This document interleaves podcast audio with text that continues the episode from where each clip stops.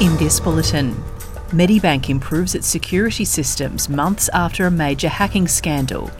Japan and Australia boost defence ties while hinting at a future expansion of the AUKUS partnership. And in sport, a sport journalist dies at the FIFA World Cup in Qatar. With the latest from the SBS newsroom, I'm Stephanie Corsetti.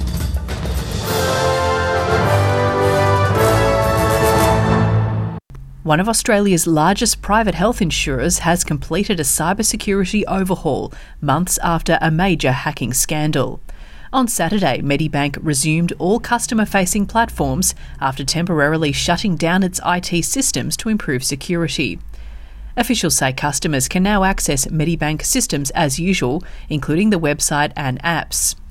All retail stores and call centres will remain closed until Monday. The overhaul was in response to a massive cyber attack in October.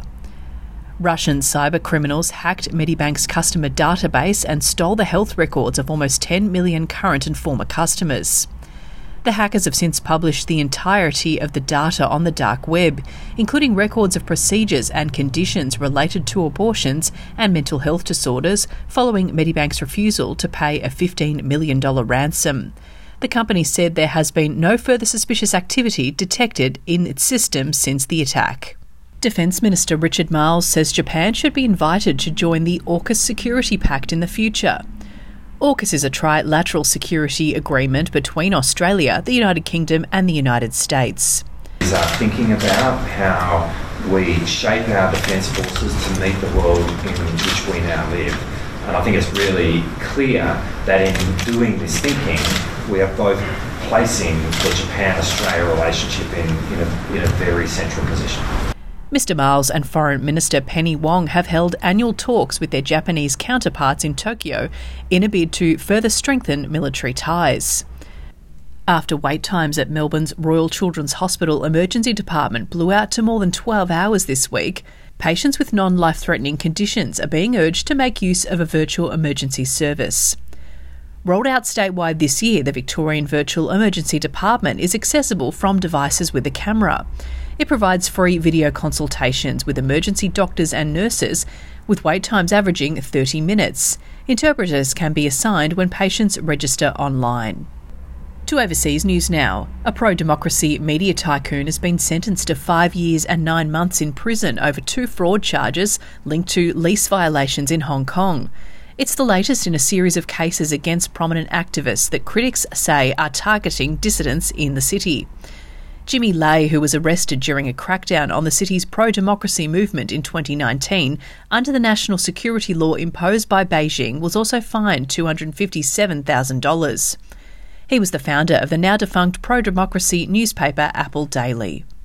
In the United States, First Lady Jill Biden has urged Americans to get vaccinated against COVID 19 and stay up to date with boosters ahead of the festive holiday period. Her message particularly targeted older, vulnerable Americans aged 50 years and above, and she made the comments in a virtual town hall event at the White House. The most important thing you can do to prepare for your holidays is to get your updated COVID vaccine.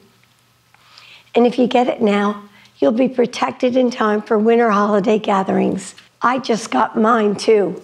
So join me because your president and I care about you and we want to make sure that you stay healthy. Coronavirus related hospitalisations are increasing in the United States.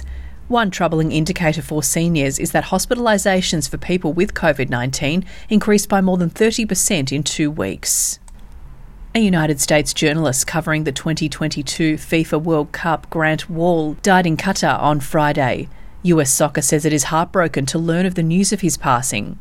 Wahl's agent Tim Scanlon confirmed the death, saying he collapsed during the closing minutes of the quarter-final match between Argentina and the Netherlands. Scanlon said Wahl was believed to have died at a hospital in Qatar after previously feeling unwell.